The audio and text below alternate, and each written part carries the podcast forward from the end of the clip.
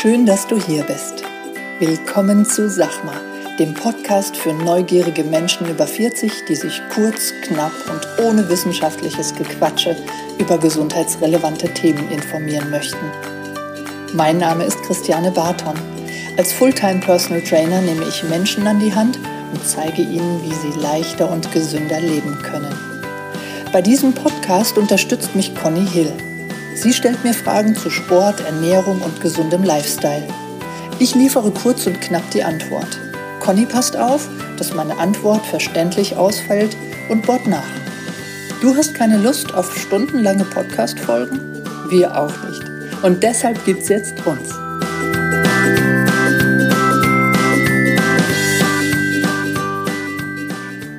Wir jetzt nochmal zu, zum Thema Ernährung, zu den Lebensmitteln. Nicht Nahrungsmittel, ja, wir haben ja die Unterscheidung. Nahrungsmittel, das sind die, die wir jetzt nicht unbedingt brauchen, und Lebensmittel, die uns etwas, also einen Vorteil verschaffen. Ja. ja die, die, die unsere Großmutter vielleicht auch noch gekannt hat.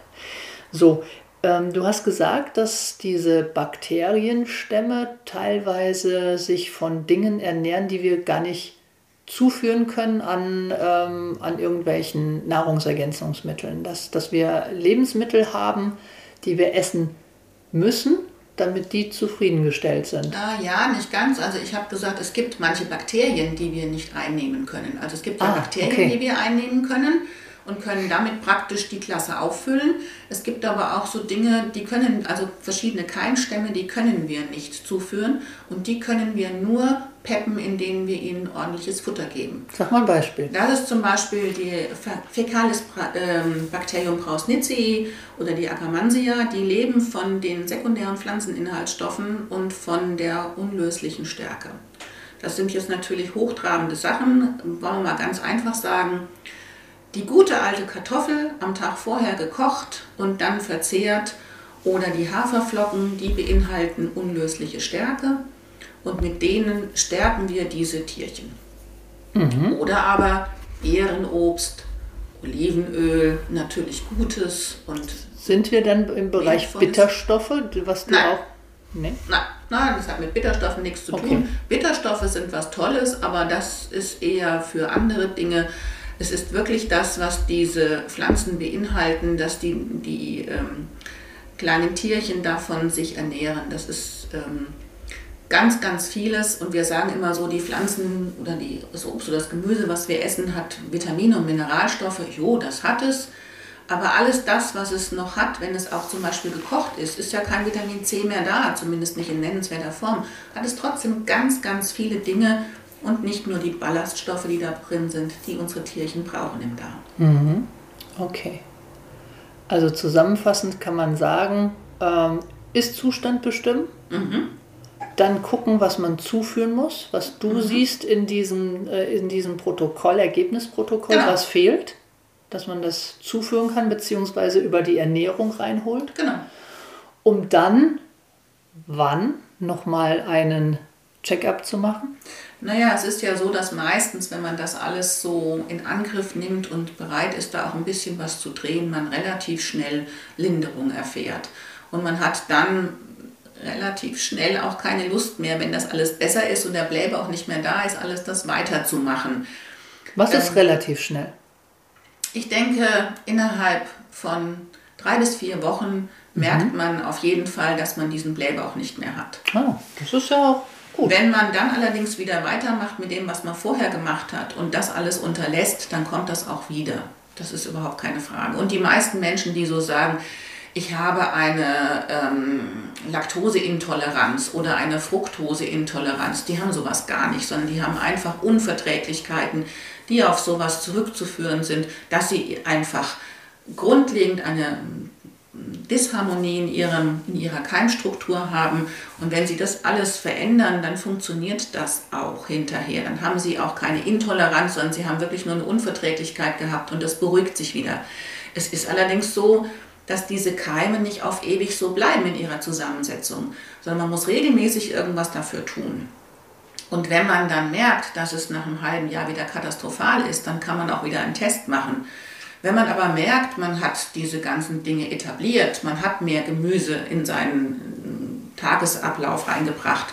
Man kocht die Kartoffeln einen Tag vorher und man hat das alles jetzt so ein bisschen ähm, sowieso als normal empfunden, dann kann es auch durchaus sein, dass man erst nach zwei, drei Jahren wieder mal so eine Stuhlprobe macht, um mhm. zu gucken, wie sieht es denn aus. Okay, das ist ja schon dann eine gewisse Zeit. Ne? Mhm. Also das heißt, wenn ich nicht wieder die Symptome bekomme, ja, beziehungsweise ähm, ja, wenn es mir besser geht, brauche ich ja keinen, keinen neuen Check-up. Ja?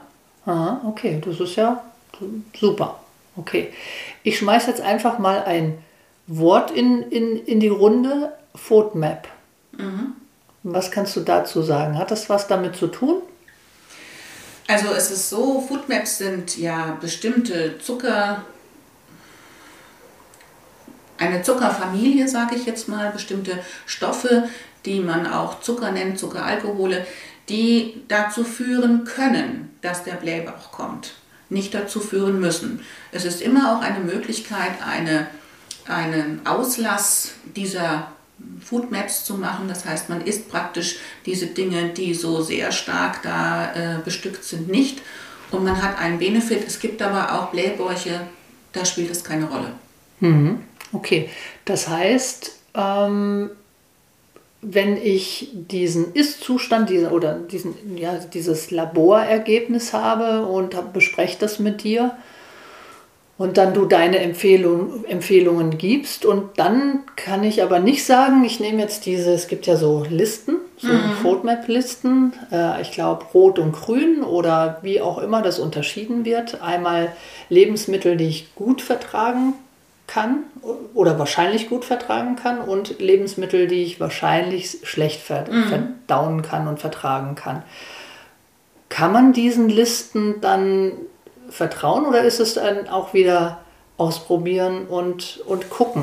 Also erstmal generell ist unter anderem in dieser Stuhlanalyse eine Foodmap-Analyse dabei. Das heißt, du bekommst ja. dort nochmal gezeigt, bist du Foodmap Typ 1, 2, 3. Das heißt, wie hoch ist die Wahrscheinlichkeit, dass eine solche äh, Auslassdiät dir einen Benefit bringt oder nicht. Das mhm. ist schon mal damit ähm, drin. Außerdem gibt es auch noch, das ähm, ist vielleicht auch noch interessant, einen sogenannten Resilienzfaktor in dieser Analyse. Das heißt, wie weit ist dein Darm schon äh, so weit unten, dass er auf irgendwelche neuen Dinge gar nicht mehr gut reagieren kann oder wie gut ist allgemein der Zustand des Darms, auch wenn jetzt irgendwas fehlt, auch wenn da fünf Klassen Kasper sind, ist er aber in der Relation relativ schnell wieder in die Balance zu bringen. Ist auch noch mit drin.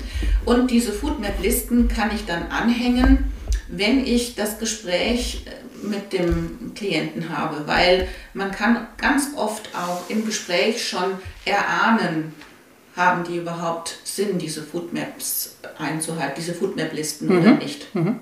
Weil die Leute haben ja nicht erst seit zwei Wochen einen Blähbauch.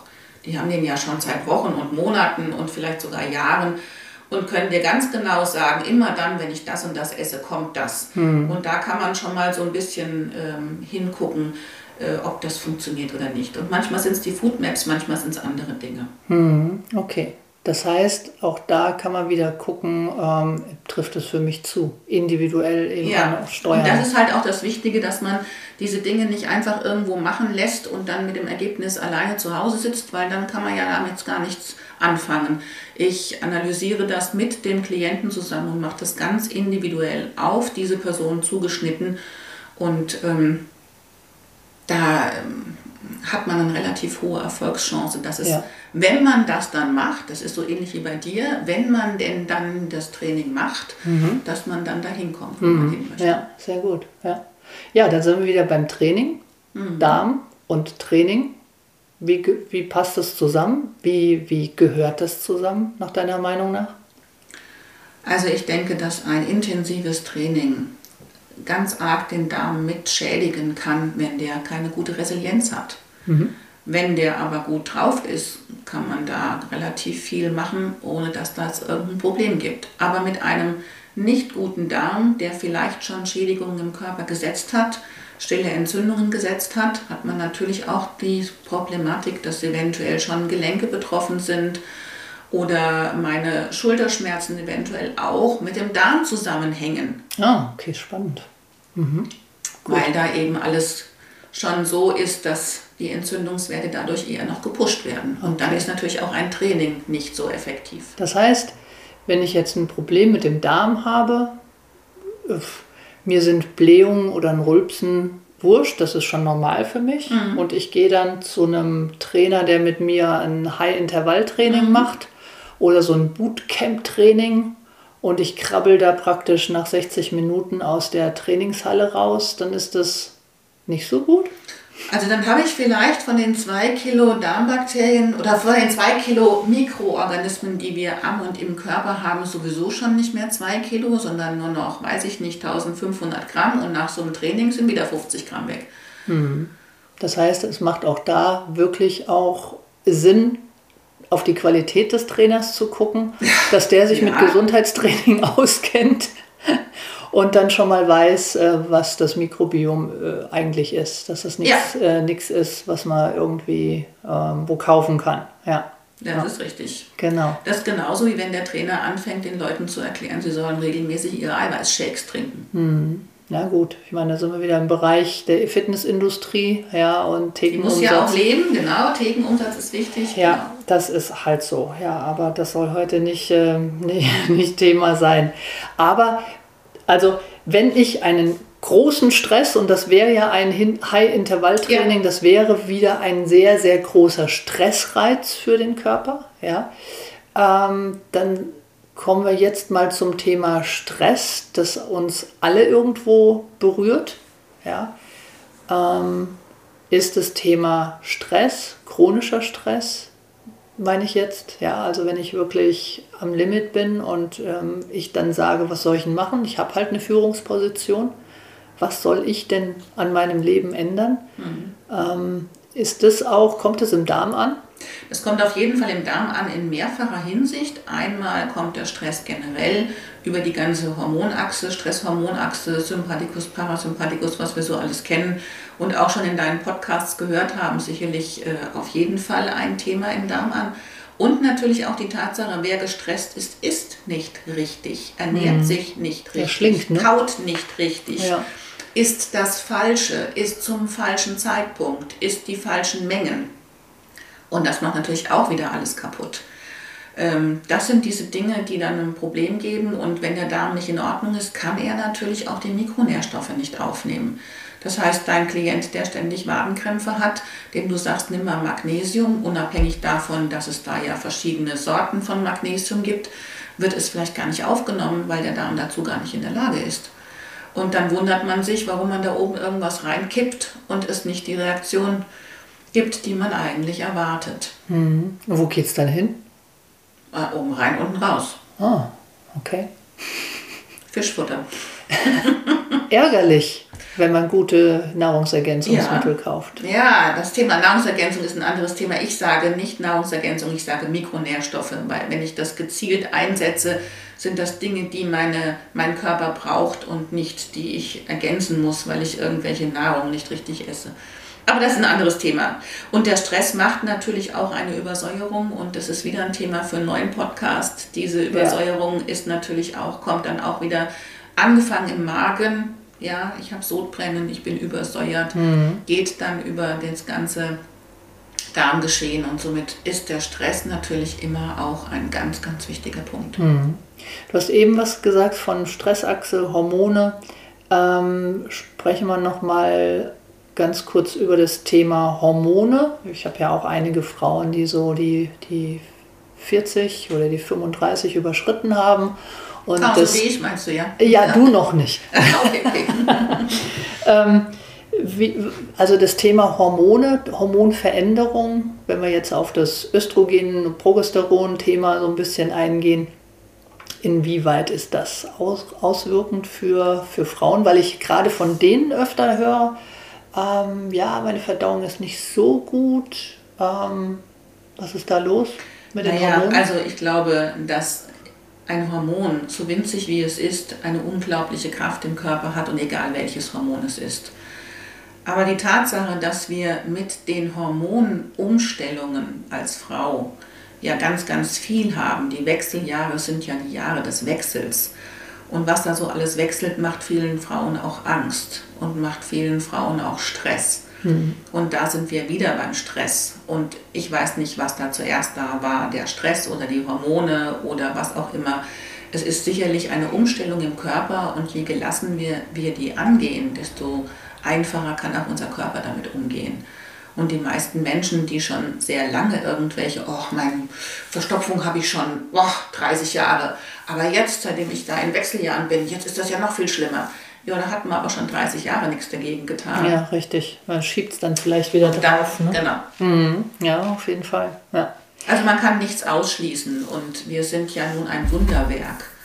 Und auf dieses jeden Fall. Wunderwerk sollten wir auch pfleglich behandeln. Und wenn wir mal überlegen, wie wir andere Wunderwerke behandeln, wie, die, wie das Auto in die Inspektion kommt und wie wir andere hm. Dinge, die wir haben, ähm, behandeln, dann überlegen, müssten wir uns mal überlegen, wie wir unseren Körper behandeln. Hm. Und da ist natürlich vieles, was immer reinspielt. Und wie gesagt, wie ich anfangs schon sagte, Gesundheit ist nicht die Abwesenheit von Krankheit. Ja, das ist richtig. Ja. Ganz abschließend Bettina, hätte ich ganz gerne noch, ähm, das äh, ist jetzt auch spontan und du musst spontan darauf reagieren. Sagen wir mal fünf Tipps, du darfst auch drei, also drei bis fünf Tipps Bezug nehmend auf einen gesunden Darm. Was würdest du den Zuhörern für Tipps geben? Gemüse hochfahren, also Obst und Gemüse sage ich immer in einem Atemzug, wobei 80% Gemüse sein sollte, 10% Obst. Ähm, man sagt als Faustregel, und jetzt wird es auf der anderen Seite der Zuhörerschaft sicherlich schlucken, wenn ich sage, circa 10 Gramm Obst und Gemüse pro Kilo Körpergewicht pro Tag. So wenig. ähm, Was ist mit meiner Ananas und meiner Mango? Saisonal, regional. Auch noch. Ähm, genügend Flüssigkeit zuführen. Wasser oder Gin? Wasser, ungesüßten Tee, ähm, Zitronenwasser, Himbeerwasser, was weiß ich was. Und zum Genuss auch mal den Gin.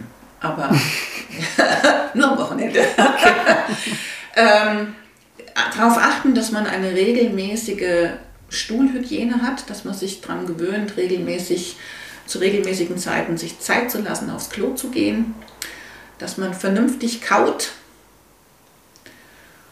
Und ähm, das waren schon wie viele? Ich glaube, es waren fünf. Ich habe jetzt nicht mitgezählt, aber fünf.